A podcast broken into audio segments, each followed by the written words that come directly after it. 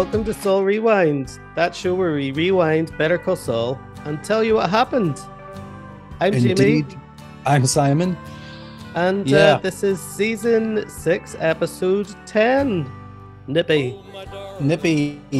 Interesting. It should be called Nippy. You know, I know it's named after the dog, but actually, this is a very, very, this is a very, very naughty episode. I'm not sure if you noticed all the grabbing that was going on. Oh, I didn't know. I didn't notice. Lots of grabbing going on. Um, uh, Jimmy's Jimmy's grabbing things all over the place. He's a very naughty boy. He grabs a knob. He Yeah. grabs uh, some An actual knob or. I'll leave it to your imagination. He grabs some buns. He grabs a box, and he even grabs someone's ring. Yes, okay. Yeah. Mm. So yeah. Um anyway, speaking about the grabbing, uh um I actually grabbed a cinnamon bun last weekend. From Cinnabon? No, actually it was from Cobb's Bakery. Yeah. Yeah, I mentioned them before on the show. Uh, but anyway, now I want to go from Cobb's to Webb's. Get it? Cobb's to Webb's. Bob Webb. Webb's. Yes. And a big coincidence from last week's show that we um, totally forgot. I totally didn't even notice until after the fact.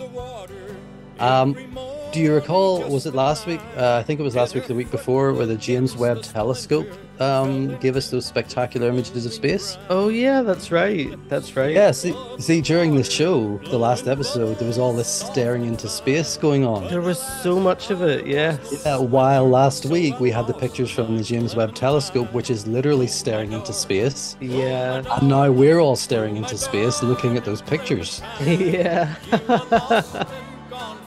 Anyway, um, nothing's more old fashioned than the origin of the universe, except maybe this week's episode of Better Call Saul. I know. Oh my goodness. Wasn't it old fashioned indeed? Like we got a flash forward all the way to Gene and his present life, but it just felt like it was it was a flashback, didn't it? It did. Yeah, ancient history. So there were lo- lots and lots of things in it that that um who just made us want to feel back in time. Yeah. But speci- but I did notice at least two call outs to Back to the Future. Yes, okay. I'll mention them uh during the show. Oh, that sounds exciting. We haven't had a Back Mhm. to the Future link Lincoln Saul, have we? In a while, It's Uh, a I thought while, the- for sure. the um the skateboarders in the first uh, Oh, couple yes, of that's episodes hanging right. on behind the bus or the car, was it? Yeah, that's right. Yeah. For sure. That was a definite flash to Back to the Future, but there's been a lot of play with time and going back and forth and flashbacks. It's very that's the sort of the Back to Future effect, seeing things as they were in the past and as they're going to be in the future. Yeah, that's right. I also thought we had a bit of return to number play. Like I haven't figured out Oh, what any of the numbers means mean, but there is just so much number play in this episode. Our attention is is drawn to numbers deliberately so many times. Yeah, that's right. Um, I'm fascinated to kind of find out what it's all about. You know, Yeah. um, generally I was a wee bit underwhelmed with this episode. I didn't really like. I didn't really. I just don't really get it. You know. But maybe I there's mean- this huge big moment coming up for the show that we're just not aware of, and this is part of the setup for that. Yeah, well, I thought that that's how I felt after my first watch. It was like, what is this? You know, it's like we've had another scam. Jimmy runs another scam. That's where we are now. I know that's, That's the all thing. it was. Yeah, And it was a bit know- of fun. It was a bit of fun. We had a few laughs. There was a pretty good scam, and that was it. You know, I just didn't. yeah, It's like there's nothing groundbreaking here. no, there isn't. Um, I liked how it was shot. I liked the black and white um Yeah, I shooting. I too. thought this is fairly, it seemed like very high contrast and um it did have a sort of a beauty to it. Like I thought I could go back and watch this episode just for the appearance of it. Yes, yeah, for sure. A very different Yeah. feel. Yeah. And I also thought that if this episode had just been situated anywhere else in the series, we would have thought, oh, another decent episode of Better Call Saul. Yeah, But That's because it's here, it, we're, right we're, at the end. Yeah. yeah. we're like, what are we doing now? You know, like, That's it. That's it. And I guess it's like right at the end of the episode, we saw Jimmy happy in his new life as Gene. Like he was the happiest we've ever seen him, I think, in the last um little uh scene of him at Cinnabon. But even then, Yeah. it's like, is that the ending? Is that all we're gonna get from from Jimmy in in in Omaha, or is there something else coming? You know? It's weird, isn't it? It's like weird. It is weird. I mean, yeah, because like we've flashed ahead to Omaha, and now apparently because Walter and Jesse are in it, we have to now go back, go back again. Yeah, um, not back to timeline. Exactly, not back to Saul timeline, but back to the Breaking Bad timeline or something. That's it. And we've left behind both the future and the original show now. I just wonder where we're going to meet Jesse and um Jesse and Walt because the Better Call Saul Jimmy McGill didn't join Breaking Bad until like the third season, I think it was. Wasn't so, it the second season? I think. Well, it might be the second season, but there is a bit of crossover then. There could be a bit oh, of crossover in timelines. So we've already yeah. had a season or two of Better Call Saul before of um sorry, a season or two of um Breaking Bad before Jimmy's in it. So Walt and Jesse have already developed as characters. So it'll be interesting to see how that introduction happens.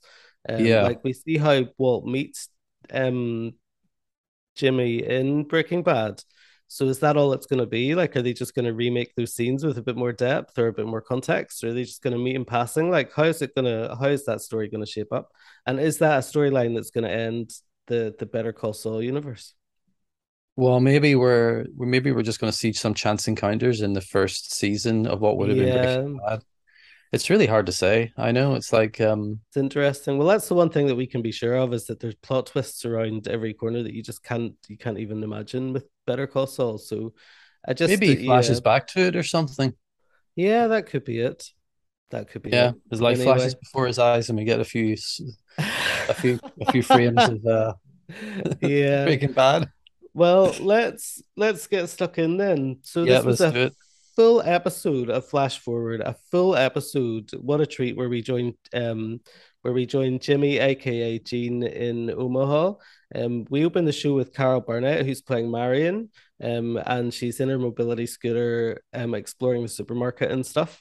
Um, she doesn't want any help. She's a very strong force of nature. We get that impression right from the start that she's a force of nature, not to be reckoned with. Um, Carol Burnett, of course, is famous because she was the first woman ever to host a TV variety show, which is a really nice little, a really okay. nice little piece of trivia. Yeah, um, I didn't know that. Um, and we join her just in the supermarket as she's browsing the aisles get a nice little interaction at the deli counter and where the cheese that she tastes is named after the writer and and producer of the episode Tom Schnauz. So it was it was oh. Schnauz cheddar or something on the packet, um, oh, which is funny. a nice little Easter egg. And um, then we join her and Jimmy as as Jimmy's setting up a scam. Right. Um yeah, the grabbing starts right away here. The very first shot is uh is uh Marion's grabber as she reaches for a can of uh, something. Yes, that's uh, right. I don't know, condensed milk, I think. Carnation, 40 Very calories good. per serving. Um yeah. And yeah, she spits out the uh the, the cheddar. Cheese. The guy hands her um there's all sorts of handling of things. It happens so much in the episode. It's important. It's impossible to point it out all the time. Yeah. Um, but she gets the meat from the guy behind the counter, and she says the cheddar's. He says the cheddar's sharp. She spits it out. It's interesting that we've returned to this that we've returned to people eating. So people eating has been right. a, a, common theme and it's featured again in this episode, especially later in the episode. But this is the True. first time where she eats the cheese and spits it back out again. A cheese that's named after the writer and the producer of the episode. Is that like a hint that um, that there's something's going to come up that will cause us to reject the the the stunts that they've taken or the style that they've adopted here. Like she's rejecting the writer's cheese.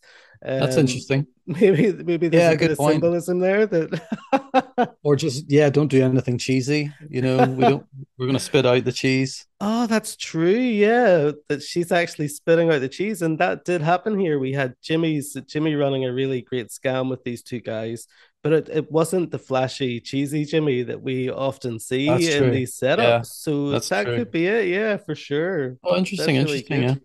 Yeah. Good take. Um, go ahead. Yeah. Then. Yeah. No. Um. Just the. Uh. Then uh, of course, then she's on her way home in her little um her little her little buggy, and she gets stuck on the ice. We get this lovely shot of her driving along slowly, um, and just the white snow everywhere. It's very atmospheric. Yeah. I really liked the atmosphere that that created for the episode. Yeah, and, it was really um, nice. Yeah, and uh, and nice yeah, and then well paced. Like that's the typical um, Better Call Saul pacing, where you get these slow shots um, right. that develop over a few seconds. Um, of course, she gets stuck in the ice, right where Jimmy has planned for her to to be able to see his poster and see him stapling up some um posters for his dog Nippy, which has gone missing. Yep. Um, and we get the second the second um, time our attention's drawn to numbers here with the phone number on the poster itself. Again, I don't know what any of the number play means. And um, the first time was at the cheese counter where she tells the the man at the cheese counter that she doesn't want one and a one and a half, like he he made a mistake last time and overshot how much ham he was giving her. So she got one right. and a half pounds instead of one and a quarter. And then here where we've got our attention drawn to a number on a, a phone number on a, a the dog poster. That's right. Um, you know, this reminds me of something just in the spur of the moment. I think it was in the news this week or last week, or maybe it was an old thing I found. I don't know, but um, it was this woman. Um, she thought it'd be funny for some reason to put a wanted or or a pet found poster up around the place where it wasn't actually a dog; it was a possum. right? what happened? So she put these posters up all over the place on trees, and then she she she's saying like she got all this nasty bullshit feedback from people like oh that is a possum, you stupid, and all this oh here coming. And other people were like, "I'm sorry to have to tell you this, but your pet is a possum." blown away at the, the extent of the feedback that she got from people from oh. Oh my god, that's so funny! Total clickbait. You know, something else you should watch actually, um, which also reminds me, just because um, William Shatner played the possum in Over the Hedge. Yes, that's um, right. Great character. A, he had an interview on um, uh, CBC. I, I think, which I don't know which podcast it was, but um, yeah, because he's turned ninety apparently, and he's got a new movie coming out, and a new album and stuff. And isn't that he, crazy that yeah that William Shatner's ninety? I know. Makes me feel so old. I know. Fills you with dread. Anyway, yeah, so Possum's been a week for it. Wow, very good. So, where did we get to? He was um, sticking up the posters. The posters. And he um, has deliberately gotten her stuck in the snow and then sabotages her her mobility scooter whenever he goes to help her out of the ice. Um, sabotages yeah. the mobility scooter so she can no longer make her way home on her own, and he has to go with her. Um, which is where we realize that um, that she is actually the mother. Marion is the mother of the cab driver who's recognized Gene and is is there's a danger of him outing Gene as Jimmy and getting him into all kinds of hot water. Um, yeah, no. Jeffy, is... that was his name. Sorry, I forgot his name there for a Jeffy. second. Jeffy, the cab driver. Yeah, so this is a new a new actor for the same guy who took uh, Jimmy aside in the mall and said, "Come on, do better, yeah. call Saul." Um, very different type of actor too. I like this guy for this part. Yeah, I did too. I thought that compared to the last guy that played the same character, the last guy was much more aggressive, even in his in how he used his face. That's um, right. The way he acted with his face in the last scenes in the mall, where he recognized Gene, seemed a lot more intimidating and a lot more aggressive yeah. than than this guy. And I think the new the new actor, I haven't looked up his name, so I'm very sorry. Uh, it's uh, um, uh, Pat Healy. Pat Healy was um he seemed to be much more suited to this to this style of episode. I think. Yeah, I agree. Um, yeah, for sure. So um, then the credits roll just before Jeff c- comes on the scene here, and um, there's this weird VCR cut in. Yeah, that's right. I noticed that. Almost like yeah. they're saying that the Saul Rewind is like the best show ever because they're rewinding the VHS tape. that's funny. Yeah. I don't know what what what purpose it could have or what symbolism it has other than yeah maybe you're saying this is them it's the end it's the end or something or yeah. um it's uh, uh just more about the old fashioned idea. Like there's so much old fashioned there's so many little notes in the show that make you think of the past. Yeah that's right. And this was definitely one um but what else it means beyond that I couldn't tell you. It then is, it is quite interesting Mm. Then we're into the car, and the Albuquerque Isotopes um, is uh, dangling under the rear view mirror. Jeff yeah. pulls up. He has a slow walk into the house as he as he hears Jimmy talking to his mom. Yeah, that's it. Another moment of number play. We get a really good close-up shot of the car's license plate. Yeah. Um, again, I don't know what all this number play means, but our attention's definitely being drawn is being drawn to these numbers. So 9259 B5, I think was the number 85 um, right. on the number play. If anybody, if anybody's picked up on what they think that the number play is suggesting, then give us a shout. Again, um, it may not mean anything. They often throw these things into the show just to make it more visually interesting and visually right. appealing, and to kind of give us a bit of, um, a bit of a, uh, I guess, a few things to talk about. But um, yeah, if you think you know what it is, um, get in touch. Rewind at gmail.com. Mm-hmm. Yeah. So yeah, Gene, walks we'll, into we'll the reply house to you um, two or three weeks after. yeah, I know we're so bad at getting back to people. Um, yeah, sorry. Um, so yeah, Gene walks into the house and he immediately recognizes Jimmy, um, who's sitting at the end of the table, just looking incredibly smug with himself that he's been able yeah. to talk his way into this guy's house. Um, right. and he starts to retell the story of how Gene met Marion. We get the retelling of that story. Um, and uh, we get full on Magic Man. Yeah, this is Jimmy, full on Magic Man. Yeah, um, and yeah, it's a great little scene. Yeah, very um old fashioned kitchen we're drawn into here. The house, the old wallpaper, and I know um, it is. It is, isn't it? It really does feel very oldsy worldsy. Um, yeah. Again, this is a flash forward. I'm not sure if we've ever had have we ever had confirmation of what time we're in in the fast forwards? Like what year, what date? Like has this uh, ever been? I'm not sure. I think online you can find it out. I think Aye, I see okay. it, but I don't know. Certainly not the era that the house seemed anyway. yes, that's right. Um, yeah, absolutely. Uh, so yeah, so... Gene's staying for dinner, um, and they head out into the garage, and there's a, a a conversation about what the fuck's going on. Right. Um yeah, I got the feeling in the kitchen that the wallpaper would be very colorful if it wasn't in black and white, or maybe it'd be faded. I don't know. Yeah. Um. So yeah, just there in the kitchen, uh, they make a comment about the he, he uh, the mom tries to get the cabbie to tell tell him if he's uh, about the time he picked up Sammy Hagar in his oh, taxi. yes, that's right. And that's I looked, right. I, I, forgot about that. And the song they reference is "I Can't Drive 55." And just like he can't, he, yeah. he drives so fast he can't drive, but possibly drive at 55 on the highway, and he's singing to the cop. yeah. You know, and I watched the video actually, and similar to this episode, there is uh, a wanted a wanted poster stapled to a tree. Of course, it's not a missing pet, but it's so you you see the poster being stapled to the the wanted yeah, sign yeah. for him. Then there's a clipboard grabbed from someone's hand, which also happens in this episode later on. And there's a courtroom scene. So it's kind oh, of really it yeah. echoes it echoes yeah. the themes of the show. That's so funny. And also I can't drive at 55. 55 is surely to me a reference um to Back to the Future where they go back to 1955 in the DeLorean. And oh, of course. We, you see, we have the same sense of being transported in time here that you get when you are in that DeLorean and you come into he, he comes into Hill Valley for the first time. Yeah, okay. You know? Interesting. And, uh, yes. Yeah. That's so yes, funny. Yeah, I'm sure that I'm sure that one's deliberate and there's another one later. Yeah. Um another little fun funny moment in the kitchen is when I think it's is it Jimmy that says, um, don't worry, you don't have to call me dad yet. yeah. it's really funny. Um yeah, didn't he say to to uh, Jeff when they were outside? He makes his pitch to Jeff. He says, "I'm going to show you the game." And initially, Jeff doesn't know what he's on about, but Jimmy like yeah. he says.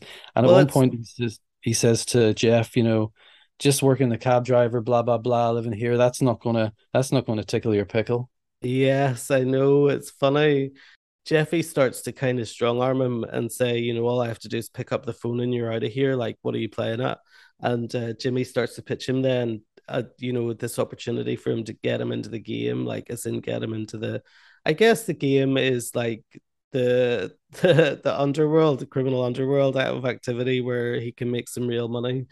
And he talks about how um I guess it's the seduction that lots of people feel isn't it? That they see all these people that are incredibly wealthy and they think that they should get a piece of that. And exactly, yeah, yeah. So again, it's back to one of the ongoing themes of money in the show and how money and self esteem are linked. And and mm-hmm. everything else. So he's pretty much saying to Jeffy here is that you feel like shit being a cab driver um, and and we'll get you some we'll get you involved in these crimes i'll i'll show you how to do it so you can work the system and get yourself some money and feel better about yourself yeah um, that's right he doesn't yeah. really get it at the start he's like what game what game um and then yeah, yeah. so he's uh he said uh, jimmy said the game you've been watching your whole life um with your nose to the window and you know isn't that how some people feel that they they have to observe right. other people in life and everything absolutely yeah, so this is cutting right to the core theme of the show. This scene, we we get that yeah. link right back to the core message, um, mm-hmm. and then we follow we follow Jimmy home, mm-hmm. back yeah. to his, his little one bed duplex or whatever it is. That's been a place of a lot of kind of somber scenes when it comes to to to Gene, Jimmy, and Gene. For sure, yeah, it's a very bleak world. Um, he had his hands all over things in the last scene. He hands the wine to um uh what's her name marie uh marion he has yeah. grabs the dinner from the oven he takes the garbage out and or he grabs it or Lots gives it to jeff something i don't know and uh here he he takes the knob uh there's a knob i think it's a it's a cupboard knob doorknob or something yes and uh, then he grabs the box and then out of the box he takes the ring yes that's right and this is um this is the ring from his buddy back in. Oh, that's who it is. Up. Marco. I didn't know. I... Marco, okay. It's Marco's ring, which is a, his original scam companion back yeah, in makes, um, makes sense. Back in his hometown. So this is him kind of slipping back into those clothes, I guess, without slipping into the clothes. It's him re-embodying that character, um, just a little bit. Um, yeah. So yeah, I thought that was a nice link actually that he put the ring back on. It's quite a physical connection to the old Jimmy. Like mm-hmm. the fact that he kept the ring and and now he's wearing it is is kind of a sign. I didn't actually notice in the last scene in Cinnabon if he's still wearing the ring. We should go I back and check. Yeah. Um, but yeah, so he puts on um he puts on Marco's ring. We he turns on the police scanner and again we get some more number play and our, our attention's drawn to the conversation that is happening um, on the police scanner the first thing that said is 1100 no backup and i don't know if that's symbolic of the way that jimmy is now approaching the scam without his usual backup which would have been right. or would have been like his support yeah, network yeah. in albuquerque um, right. so yeah, again here we get like loads of different noises. So there's a noise com- noise complaint about 50 or so teens. Um, uh, the number 1020 is called out a couple of times. And then an right. address 37882 Crestview. Again, all this number play is just kind That's of right. put in there to tease us. It's like it doesn't mean yeah. anything. They don't the numbers don't seem to be connected in any way. Yeah. Like in the previous in season was it season five where we had a couple of number play episodes where all of the numbers were connected. That's um, right. These they just don't seem to be connected to anything yet. So is right. there something coming up that that that will link everything together. Um, who knows? Yeah, who knows? Um, the old fashioned touches. This is where I thought about the old fashioned on my second watch. Thought this is deliberate. Um, and uh, I think he was when he was making his little drink of whiskey there because I know it wasn't an old fashioned cocktail, but it reminded me of that the way he he squirted the lemon in. I don't know if he put some sugar in there or not. I don't think he did. I think he just put some water and lemon, but it made me yeah. think of the old fashioned cocktail. And then the way he listens to his police radio, if you forget for a minute that it's a police radio, it kind of sounds like what people used to do when they got home, turn on the radio. Yeah, that's right. You know, like people used to do way back in time. It's just like a radio playing in the house. Yeah. that's his radio. That's his know? background noise. Yeah, he listens to the radio. The police scanner. It's funny. I wonder if it's just a little reminder of how um, somber his life is and how much he feels under threat in his new life as Gene Gene Takavic that he's right. always so paranoid that he listens to the police scanner to make sure that they're not on his on the way to his place. You know what I mean? Yeah, yeah right. Um, but yeah, so um, from there we head back on to Cinnabon, back over to Cinnabon we see Jimmy yeah. removing some um, tasty looking cinnamon buns from the oven just yeah, as he that... locks up, and we get some really great um, shots of the geometric patterns everywhere again. So we're right back into the thick of the geometric patterns, which have always featured really heavily in in Jimmy's right. existence in um, Omaha. Squares. Yeah, squares everywhere. Yeah, squares yeah. everywhere. Yeah, so he grabs those hot uh, delicious looking buns from the oven. Yeah. And uh, he, we see his keys as well. We see keys a few times in the episode. Keys come up. Um, yes. Which made me think of um, keys from ET. And uh, keys and, uh, from ET. Yeah, the man with the keys, remember? Oh, he always had the keys. Yes, that's right. Yeah. And the reason why I triggered, I think, is because uh, uh, we were at uh, the Rise of Gru a couple of days ago. Oh, what was that And- like? Oh, it's fantastic. I love it. The Rise of Gru. Oh, yeah. Jack I'm a real sucker for these things. Yeah, Jack has been talking about it too. I'll have to take him. Jack really wants to go and see it. Oh, you have to. You have to see it. It's fantastic. It's Yeah. probably my favorite of all the Despicable Me movies. Aye, okay. Um. Anyway, um. Oh, and what's her face is in it from uh, Discovery, Star Trek Discovery. Um. The uh the other captain, Uh, Uh, uh, the oh, I've forgotten the evil name. one from the evil one. So good. uh, She is so she's good. brilliant. Yeah. She's so good. She's one of my She's favorite got- actresses. Yeah, she's she's got a smaller part in this, but she's good. It's it's fun. I'll Anyway. Check it out. Yeah. Anyway, while we were at the Rise of Gru, I found out that ET is going to be showing in the cinema here in August. No way. That's Yeah, so incredible. I'm going to get to see it on the big screen, which I don't think I've ever That's seen. fabulous. That's so good. Oh yeah, the That's so preview just sent shivers down my spine. I can't wait. That's really good. yeah. Have we put our ET episode out yet? No, it's ready to post. we have to Um, do it. The time is right. I know we do. Isn't it a big anniversary? Is there a big anniversary for ET? I don't know. It, mu- it's the 40th this year, yeah. Yeah, so we it's edited and ready to go. So that podcast channel has been set up. For those of you who don't know, who haven't listened before, we've got um, that rewind show, and um, it's ready to launch in a few weeks. And the first series is the first season is um, the 80s movies your kids can't miss. We're gonna have to tidy this segment up. We're like totally off topic. It's ridiculous. We've never been off this off topic in the middle of a show before. Nah, this is Um, fine. Yeah, so check that out. It's going to be launched in a few weeks. We'll let you know whenever it does. Yeah, and, cool. and we're back into Better Call Saul. Just in case you'd forgotten, this is Saul Rewind. Mhm. Um, I'll just call out some more of the number play. So on the on the little as Gene is walking up, he locks up Cinnabon and he starts to walk off towards the office. And he passes the clock, and the time is nine twenty-one. So this is where I think the number play again is starting to kind of link together. So nine twenty-one would be thirty if you added the two together. And in the previous scene, we had um, the dispatcher on the radio call out two or three times the numbers 10 20 together so 10 20 which again would be 30 if they're added together so i don't know if the number Right. 30 is significant in any way or Mm. um again um if it even comes up again but yeah it's just interesting that it's there Well, three comes up later. Um, yes okay yeah. Okay. Um, so he takes So, the yeah. escalator up to the security office and um, he's playing with the ring as he checks their camera on the door. And um, one of the police officers that we saw previously, or the security officers that we saw previously, opens the door. And um, yeah, Jimmy starts to chat to them about how he helped to save the, or they helped to save his life, and he brought some Cinnabon, Cinnabons to, to thank him.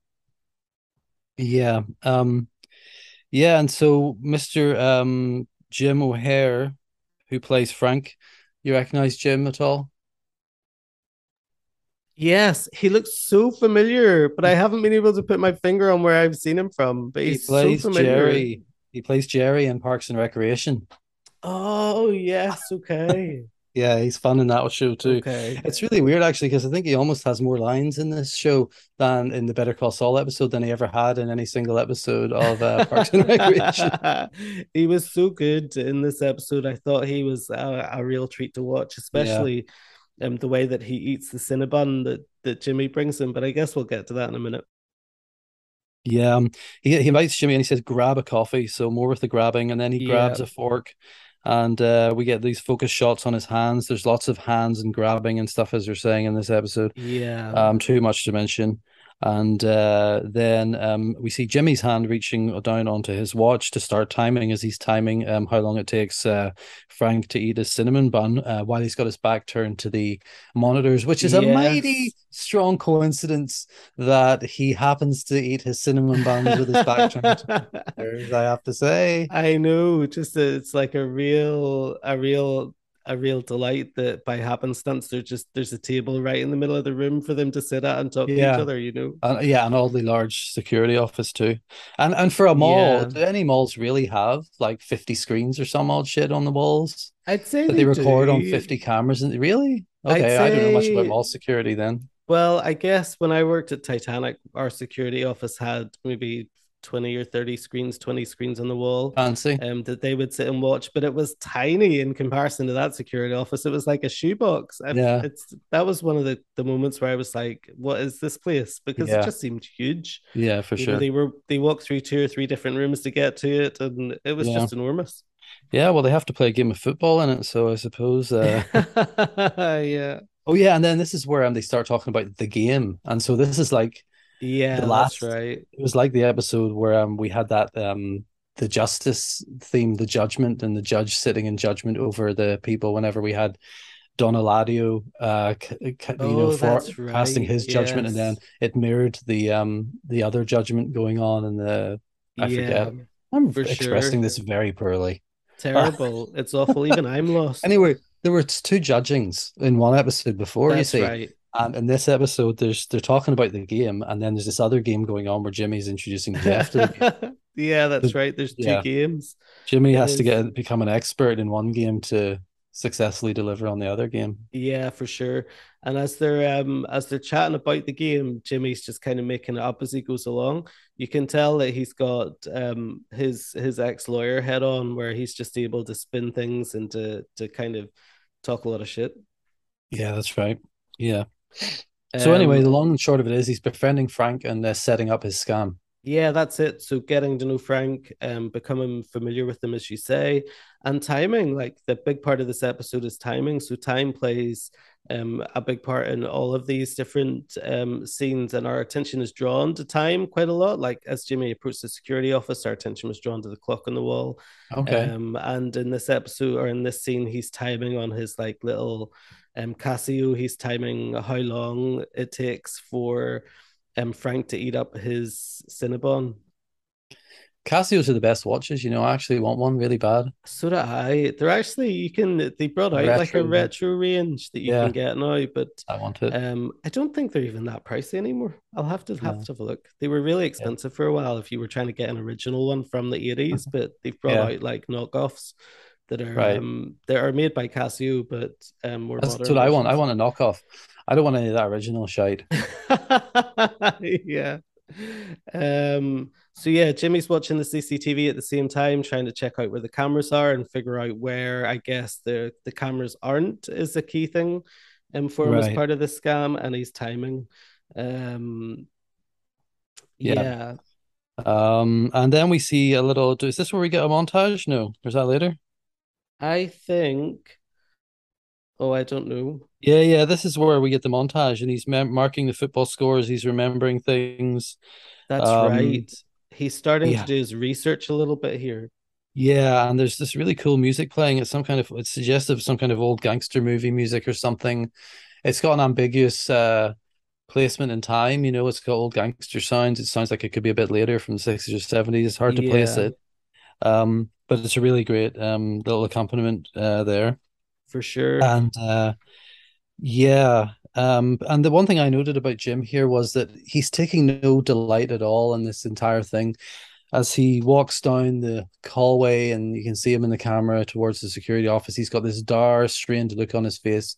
He's always in this sort of um, in in this uh mood. You know, he's just in a permanently bleak mood. Yeah, that's right. Yeah. Um, he actually sorry. did this in Lord of the Rings, you know, as well. This is a technique. It builds up towards the final smile. You see, it used to bug the shit out of me in the Lord of the Rings movies. The yeah. Frodo never smiled. Oh, well, he did. Right. Yeah, did smile sometimes, but he usually had this. Pained, he was always so worried. Yeah, he was anxious the entire time yeah. until finally in the, the last scene, almost the last scene where he's going into the west with the elves and he's on the ship and he looks at Sam and Sam looks at him and he smiles. Yeah. And his face completely changes. and it's like all of it was just building up to that that moment right yeah. there, you know, purposeful. I know, and it's the same. It's exactly the same in this. We have never seen a happy Gene in Omaha. We've never Yeah. seen Jimmy happy in his new identity um, Yeah. until the last scene in this episode. So I guess maybe this could be the end for in Omaha. We may never get it anymore. We may never get another flash forward. Yeah, This could be I it know it's uh, it's sad. for sure. Um, so yeah, he we get this montage of him at Cinnabon, um, and then he heads off to the isn't this where he heads off to the the department store to start scooping it out and checking where all the the expensive stuff is? Or have I skipped? Yeah, that was that that was all part of the um montage, I think. Yes, so that's um where he's pacing out the this pacing out the You counting the steps and everything. counting the steps, looking for the expensive Armani suits, deciding what he wants um Jeffy to steal, basically. Yeah, yeah, that's right. So another really, it was another really nice treat in this episode that we got that montage. But again, it's just another montage. You know, it's just another montage in Better Call Saul. It- there isn't anything special. That's what I thought. I thought we've had better montages before, is honestly what I thought.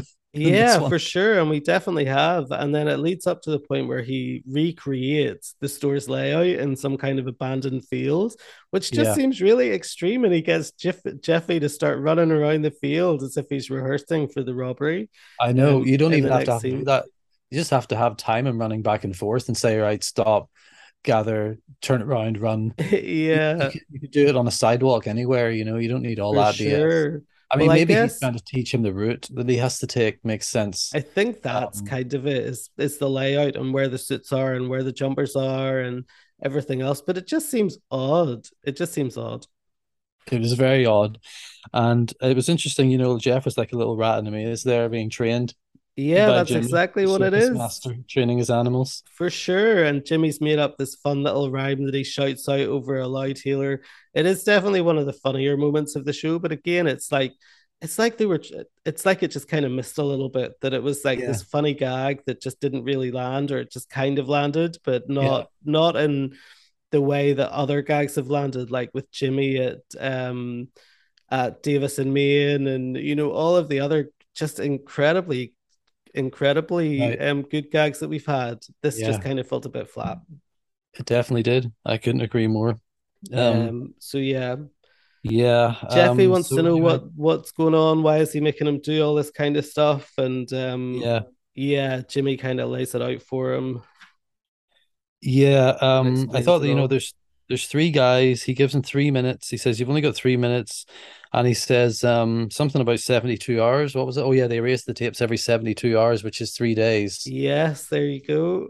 So, yeah, It is. It's interesting the number play, like what's happening. I mean, of course, we've only got this is the third last episode, isn't it? We have three episodes left yeah. Yeah, that's right. And, after um, this one, so we're in the final three. yeah, it's uh Maybe that's what all the number play is about, is that we've got three episodes left, and that's all there is to it. Yeah. Maybe. Um, Yeah, good idea. I think that that's may well be it. Yeah. Yeah, so um Jeffy doesn't really seem that engaged. He's getting a bit pissed off with all the running around he has to do. Um Yeah. Jimmy has to has to really try and sell it again, and he tells the story of Walt. So this is, I guess, the first little um this is the first time that he's spoken of Walt, isn't it? Like we've never Yeah. had this before. Oh yeah. Where he Yeah. talks about his Breaking Bad life and he tells the story of Walt and about how Walt walked into his office one day and a couple of years later he had a shitload of cash. Mhm. Um, and then just as uh, the other guy that's also there, who we is never explained, we just have this random onlooker who's there, and uh, as soon as he takes interest and says, "Well, I'll do it," then Jeffy is like, "No, hold on a minute." Um, but yeah, so then we have um, we jump from there to the store, and we've got the lady in Lancaster who's walking around doing a bit of a, an inspection of the store, and she realizes that there's a big stain on the floor, which she asks to get cleaned, which Yeah. is um uh quite important too later on whenever whenever poor old Jeffy knocks himself out by falling over. Um, Yeah. but yeah, so we we join her in the store, and then um She notices a little stain on the ground and she asks the other girl to say get get the floor pol to get the guy to give it an extra polish. Yes, that's it. Um, Yeah. that's it. And then she gets called to the back of the store where a big delivery has arrived.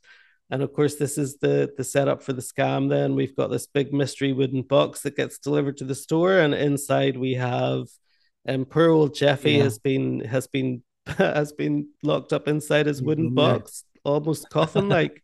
Um, yeah. Back to linking back to Nacho and how many times we saw him in wooden boxes. Yeah, that's right. Um, classic Trojan horse. Yeah. Um, yeah, Jeff's also pictured behind bars in the sense that he, uh, in the first scene in the kitchen, he's wearing a, this weird sweater that has bars, the bars that kind of go like that, like uh, the banisters that are weirdly on the the kitchen counter in the background, and then yeah. here, and then later he wears this in the last part he wears this sweater with with bars on it that look like piano keys, and then he's uh, Jimmy also makes a comment on him, you know, looking at the world through glass, and um and as you say here, um, he's in a coffin-like uh, structure inside yeah. the thing. So there are multiple hints on on uh, this guy, but you know the same with all the other hints in the past with characters. You just don't yeah, know that's what it. it's going to amount to. That's it. Yeah, we find out that um, the address is fourteen twelve Cottonwood. Uh, Doc D, and like you're saying with the numbers, then the, the delivery shipment number even has it's 1968 A35. There's 900 pounds of Spanish mackerel. You know, yeah. it's like all these numbers flying around all over the place. Why we don't know. Yeah, that's it. That's it. It's it's uh and they're, they're just they don't seem connected. They don't seem connected. But maybe there's one in there that's like really important, and it's just on the edge of our consciousness. Could be. Um, could be. But she, like the, the store manager, gets all upset and she wants to speak to the guy's supervisor about this mystery package. And Jimmy has to do more Magic Man selling it to her that um that uh the parcel or the the the big giant box will be collected in the morning and not that night. She wants the delivery yeah. driver just to take it away again, and he's not um having any of it. Um, yeah. and he talks her into letting her uh he suggests that the parcel is collected at like 4 a.m. or something crazy, and she said no, it can stay until 10 the next day, which is of course what they need because um, they need that time to go in and rob the place. That's right. Um, incidentally, um, this is where she grabs the clipboard out of the delivery guy's hands. Yes, that's yes from the Sammy right. Hagar video. Very grabby. And then, um, oh yeah, and then after Jimmy successfully persuades her, he does his little magic hands. Yeah, that's right. In the in the storeroom of um yeah. of Cinnabon. yeah. Uh, yeah, where he almost gets uncovered. So he almost gets uncovered by that's one right. of the staff and he has to kind of yeah. dig himself out of that hole too. But yeah, yeah, so after that plays out, um, he heads off to the security booth with his bag of buns, um, to chat to his good old friends Nick and Hank. And um, Hank sets to work and Jimmy texts Jeffy. Hank sets to work eating his cinnabon. He has such an odd technique of eating a cinnamon bun. It's totally yeah. crazy the way he eats it, and it's shot from above. He eats it with a knife and fork, almost like he's eating around the clock. Did you notice that? So oh, that's interesting. That's bun, very interesting. Yeah, he eats it around the clock. So he starts. He cuts into the middle of the bun and eats it around as if he's eating around the clock. Really funny. Not funny, yeah. haha, really interesting.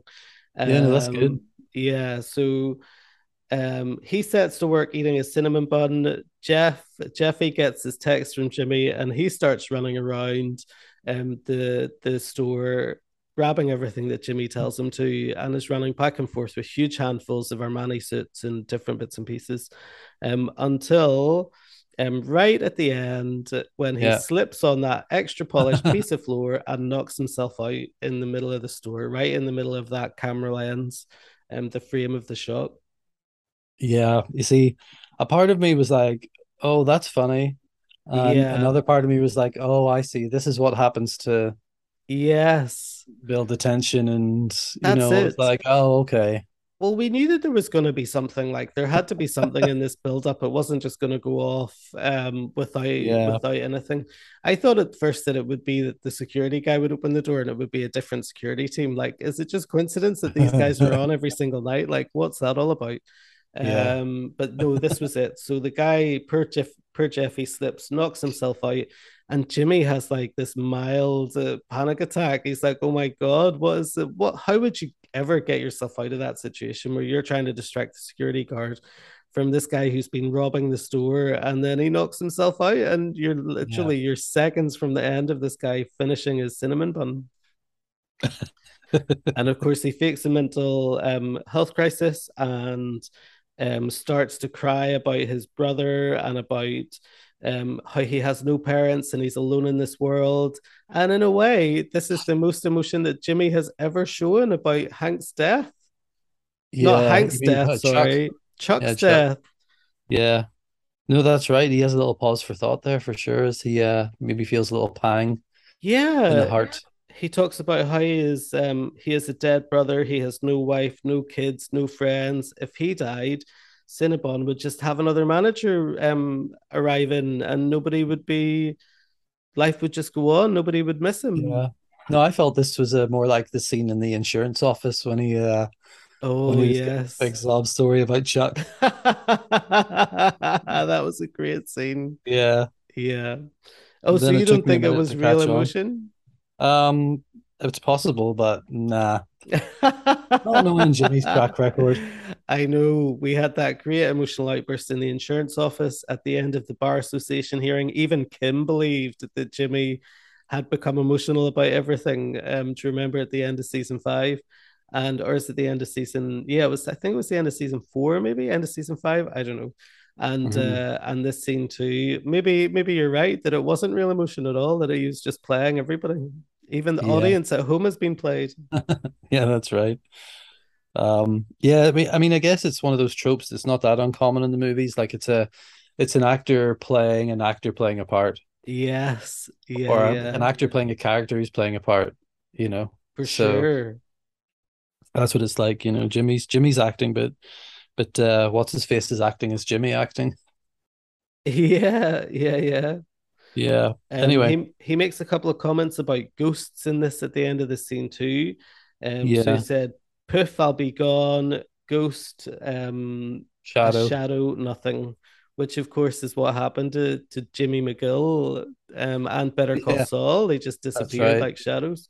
Um, is the same thing going to happen to Gene here? Is he going to take off in search of Kim? You know what's going to happen. Who knows? Yeah, well, I mean, I think it's a positive sign here, and in the end, well, I'll mention it when we get to it, I guess. But let's continue for now. Um, yeah, it was kind of funny. Frank was funny in that scene because he, uh, he at the oh at the end as well when Jimmy gives his big sob story about his life, and Jimmy's like, "Do you ever feel so? You feel that way sometimes?" And and, and Frank's like, "Well, no, not me." he's yeah. like he's happy-go-lucky, Frank. You know, got no problems in life. He's got his oh, wife. He's got his job. He's got his cinnamon buns, he's got his game, and that's all he needs for happiness. I know for sure. You could definitely feel how awkward that scene was for yeah for, for Hank. Hank uh, did a really great job there. The actor that played Hank, and in Frank. a way, is it Frank? Have I been calling him Hank the whole time, and he's Frank? Yeah. no, you were calling him Frank. You've been you've been alternating. Sorry, that's really bad. It is it is like five o'clock in the morning here. That's what people have to understand. Well, we've also uh, got Breaking Bad in the head as well. So, for, so Hank is. Oh, Hank is in Breaking Bad. That's even worse. That Hank is a character in Breaking Bad. Yeah. Um. Sorry, where did I get to? um. So you Frank... could you could almost feel Frank's awkwardness, and in a way, if this is oh, time yeah. pointed like Better Call Saul and Breaking Bad kind of joined together in the late was would it have been the late eighties or mid nineties? Mid nineties would have been Better Call Saul and Breaking Bad. The time period um, that they're um, set in. No, it's in the zeros. It's around it's um the noughties, the early noughties. I think so, or even the late noughties. Yeah. By the time we get to Jimmy in uh, Omaha. So 10, 15 years ago, 15, 20 years ago. In a way, if if somebody had have experienced that kind of mental health crisis in just a totally random environment, it would feel quite awkward back then. Oh, yeah. I think today, if it was to happen, it might happen slightly differently. Maybe there would be yeah. a bit more compassion from um, from Frank um, and not yeah. Hank. Um, but yeah, so it was interesting to to kind of see that awkwardness because I think today that might be quite unusual, but maybe maybe not. I don't know. Um, yeah. But you almost got the sense I that agree. that was it's just awkward enough that if um they were to never see each other again, that, that Frank might be a bit relieved not to cross cross paths with Jamaica with yeah. Jimmy again, you know, because it was That's a bit right. awkward. Um, yeah. But anyway, so we then rejoin. We leave the security office, don't we? Jimmy leaves and he has this moment of sheer relief outside where he hides in an area that can't be seen by the cameras and he, right. he has a moment of sheer relief. And we join the lady opening the store the next day um, and yes. learn that they're pretty much getting away with it. Yeah, Kathy jangles her keys as she opens up the store. Yeah. And uh Jeff is who's been hiding in the washroom all night, one thinks somewhere. Yes, he has. Um, That's right. Slinks out through a door and uh, into the store and blends in like an ordinary customer. Yeah. Um uh then And we then get we- flash over to the garage where they're unpacking their winnings. Yeah, that's right. So just at the end, where um Jeffy is offered some help by one of the assistants, we see, or actually, he's offered help by the store manager, and we see so. um behind her somebody comes up and lets her know that there's a delivery guy there to pick up the giant box Oh, yeah, that's yeah, been yeah. left, That's um, which is full of their loot. And off it goes to their house, and they've got this huge haul, which Jeffy and his counterpart are very, very excited by. So they're going through looking at all the merchandise that they've stolen, and um, Jimmy bursts their bubble and tells them how this is the last time it's ever going to happen, and really lays it out about what the crimes are that they've committed and how much trouble they could all be in. Yeah, and they take these uh they, they first of all take these two dresses out of the sparkly sequin dresses out of the Yeah. uh, box and they say, ooh la la. Because obviously this is what criminals say in the early noughties. And um but anyway, this is the other Back to the Future throwback. I don't know if you remember, but in Back to the Future Part Two, yeah, the magazine Ooh La La, um, Biff gets caught with Ooh La La and he gets taken up to Strickland's office. yeah. And then somehow the almanac gets swapped out for Ooh La La. I don't remember that at And all. Marty's like, Ooh La La, Ooh La La. That's funny funny. moment. And, you know, I know those movies like the back of my hand, I'm telling you. Uh, was Back to the So- Future on our list for the 80s movies your kids can't miss? I think it was. Or Yeah. was that a coming of age movie? Did we decide that was Oh, coming that's of coming of age. That's coming of Yeah. age. That'll Shit. be season two. I mean, is it coming of age? Kind of. I think like he's a teenager in it and he almost Yeah. hooks up with his mum and Yeah, okay. Yeah, sure. Coming of age movie. Um where did we get to? So they're excited about the haul. Jimmy bursts their bubble and and really lays it out for them that if anything happens now, if any of them try to shop him, that they're all going to go down together for this crime. And because um they rented the car that they used or the truck that they used across state lines, that um it would be a felony instead of just a, a state crime. I don't know what's the other name for crimes in the states. There's felonies and misdemeanors. Or Uh, something. I don't know. Misdemeanors, I don't know.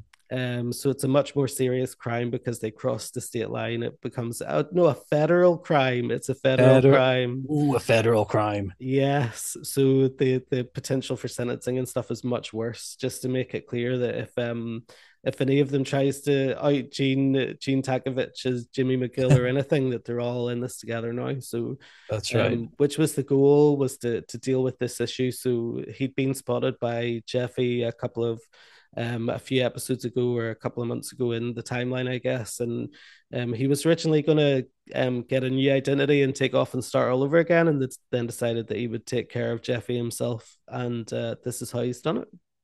right. Yep. Um, and then we get uh to see Marion again. So Marion, um, as Marion realizes Jimmy's in the garage, invites him in for a cup of coffee and um to wash up, and they have a little moment where she's talking about Jeffy and how he fell in with a bad crowd at Albuquerque and has been much better now that Jimmy is influencing him or whatever. Again, Yeah. it's just it seemed a bit odd. It is. It's Um, all very old timey. You know, the whole thing is so old timey. It's like, oh, we fell in with a bad crowd and, and he's a good boy. And then when she comes to the guy, she says, Don't vex me, Jeffy. And, yeah. you know, the ooh la la for the dresses and Jeff's tacky sweaters and yeah, yeah. funny. Um, and yeah, she he uh he she asks about his dog Nippy. He's thrown for a little minute, um, and then Yeah, said that he was fine, safe and sound. And I think the comment he made. Um, was after all that a happy ending or something? I don't know. Maybe I wrote that down. Maybe I wrote that down. Maybe he didn't say it. um, but then we join Cinnabon. So Cinnabon is where we close out the episode. Yeah. Um, Um, It's the happiest we've ever seen Gene in Omaha, as we yeah, real smile for a change from Jimmy. Yeah. I know, Gene. I know. Um, he's so happy that he gets lost in his work preparing the cinnamon buns and has to be reminded to go to lunch. Right, that's it. Yeah. So while he's out on lunch, um, he stro- he decides to stroll around the department store. Yeah. Um, um, just to get some presumably some pleasure out of the experience. Yeah, that's it. He's looking at happened. shirts and suits, and he picks up Yeah. a, a loud tie and a, a bright shirt combo and holds it up and looks at himself in the mirror, um, and then puts it back on the rack and walks out. You just wonder, like, Jimmy has almost been like an addict to scams. They've been a huge part of his whole life. Um, he's always been running scams on people and and everything else. I just wonder if he will be able to resist doing it all over again now that he's been so successful with this one that he Well, I think successfully that- pulled it off on his own. Well, I think what we kind of saw was um he he's picked up the shirt and tie and looked at it, and the whole thing with, with uh, Jeff was about the fact that he made him do better calls. He made him do Saul. Yes. He made him do Saul Goodman. And Yeah. this was sort of about Jimmy saying, "Okay, no, Saul Goodman's dead. There's no Saul Goodman." I see. he picks up the shirt and tie and he looks at it and he thinks for a second, hmm. And then he's like, nope. And he puts it down and walks away. And it's like, and now I think Mm, really he's, he's Gene Takavic, but his last little flirtation there was more like the Jimmy McGill. He put on the ring, you know. It's like he's gone back to being Slippin' Jimmy. And that's yes, okay. and that made him happy, I think, the thought of that. That he uh Yeah, you know. that's right. So it's almost like um we didn't get Saul Goodman again. We got a, a kind of a merging of Slippin' Jimmy with Gene Takavic yeah, that's right. And Yeah. a reinvention a reinvention of Jim Gene Takavic. So it isn't that he's going back to Jimmy McGill and that's why he's rejecting like the bright audacious colors of the loud Yeah. shirt and the loud tie. Um, but we are we do get a slipping back into to to slipping Jimmy, which is of course um Jimmy's real persona. Yeah, I think you know they should do a kind of Star Wars thing. It's like Star Wars crossed with Dennis the Menace. You know the way in Dennis the Menace he lives next door to this old geezer called I think his name's Wilson, and he drives Mr. him crazy. Wilson. With, yeah. yeah. I think they should do this thing where like uh, Gene moves to a city and there's this rambunctious little boy next door. and he becomes like his Padawan learner, and he Oh teaches him how to do scams and shit. Another spin-off. Yeah, That would be really good. That would It be would really be. funny. it would be. That would be really funny. Of course, Slippin' Jimmy is the true. That's Jimmy at his at his true self. So we had Jimmy who Slippin' Jimmy who then transformed into James McGill and tried to be a lawyer, and then he transformed again into Saul Goodman, and then again into Gene Takavic. So, but Right. Slippin' Jimmy has always been his true He's self. Yeah, he's like the core. Yeah, the core. Yeah, the the, personality. himself. Interesting. Yeah, we Um, wondered about what his core was the entire time. So I guess this is it. it's Slippin' Jimmy. Um, Yeah. and that's where we leave it with him smiling at Cinnabon as he walks out of the and as he walks out of the department store. Is that the last that we're going to see of Gene Takavic? So this again, you you I got a we get a two seconds at the end that you don't seem to get. Oh my god, we don't get it on Netflix. what is it that you get? Well, basically, um, a car we get a shot from way up in the sky, looking down on a crossroads in the desert, seemingly in black and white or in color? black and white, okay. and the car pulls up to the crossroads, and then we hear this voice. It's it's uh Jimmy, I think. He says, uh, well, I know it's him. Before you know it, you forget all about it. He says something, something. Oh, trust me. Before you know it, you forget all about it. Um, something I don't know. is that and the the woman- rest of the quote? Is that part of the quote? Might be. And then, well, no, that's most of the line. And then uh, a woman's voice says, okay. Oh, And then either he or the woman whispers, go. oh my god. And that's it. That's all we get. But you don't see him, you just hear the voice. yeah. Well, it's in black and white, so that hints that it's Gene Takavic and not a, a, a present day moment. Yeah. You see, what I, I, I just couldn't grasp how they were going to go back. But as we were talking there, I thought maybe Jesse's still alive. Is Jesse still alive after um Yeah, like what about is. I have never isn't it terrible I've never watched El Camino? Camino? El Camino, Like- yes. If Jesse's still alive, then in theory Jesse can come into this timeline. Oh, that's right. Yeah, Walter can't because he's dead, that's right. but Jesse can. And Kim Yes. potentially could as well, although we sort of feel like that might be over with, apart from my Casablanca theory. Um, but That's so interesting. So actually, this is us arriving in Gene's timeline, and we're never Yeah. going to go back to the James McGill Better Call Saul timeline. right, That that's over. That's over. So we meet So Jesse think- in a flash forward. Possibly. So you mean that the next two episodes could be fully in black and white, and that's where we'll end the show? I mean, it's possible. Yeah, it's all possible, isn't it? I mean, I felt like there was a sort of closure in this episode, but it, you know, then to have to do two completely different things in the last two episodes just doesn't really make much sense. Just Yeah, trying to blend the two shows, like it would almost be like we were watching outtake scenes from Better Call Saul or from Breaking Bad, and and I don't think that would be especially cool. No, I think you're right. It's it's always going to be like it would always. I think it would be very difficult for them to do that to try to merge Yeah. the two timelines together, and to Right. create these experiences or these meetings that supposedly happen in both, or maybe happen at different points in both, or whatever. But Right. um, yeah, that's interesting though because they have hinted that Walt is coming back. So how would that play out? Would that be as part of a? Well, I'm not sure. I think it might flash flashback? back to. I think it might be a flashback to an unseen encounter between Walt and Jimmy, Yeah. or Walt and uh, Jesse. Yes. Okay. Because we have, if Jesse does catch up with uh, Walt with uh, Jimmy, then it could. How does he get there? How does he find out where Jimmy is? There might need to be a missing piece because I read in the wiki that um, I re- I mean I watched the show obviously, but it was a long time ago. But Jimmy and and and uh, Walt were initially supposed to flee together or separately, but from the same point in the show, Yeah. um, Okay. from the Vacuum Man, right? yeah. Robert Forster's Vacuum Man, but somehow that so so Walter knew that Jimmy had been in touch with the Vacuum Man and was being relocated. Yes. Okay. But what did Jesse know? Yes, that's right. And if Jesse catches up with Walt, how does he find out where he is? Jimmy. Yeah, Jim. see, so or with Jimmy, yeah. So yeah, so I don't know, but then probably not, probably And- not, probably nothing like that. Did you recognize the lady's voice? You didn't recognize the lady's voice, the female It could have been Kim. It was hard Yeah. to tell. Oh, it's so good. I Yeah. can't believe you get these little snippets that we don't get.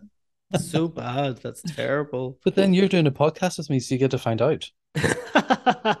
It's not too bad. And all the listeners do as well. All the Brits, in the UK yeah, and all over the world. We've got listeners from all over the world. It's totally mad. Amazing.